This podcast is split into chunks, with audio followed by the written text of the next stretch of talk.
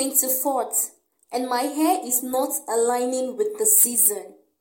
All those calling me daughter suddenly vanished.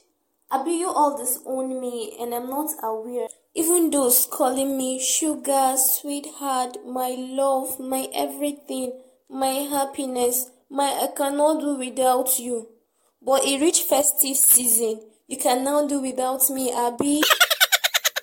those calling me daughter, please, daddy and mommy.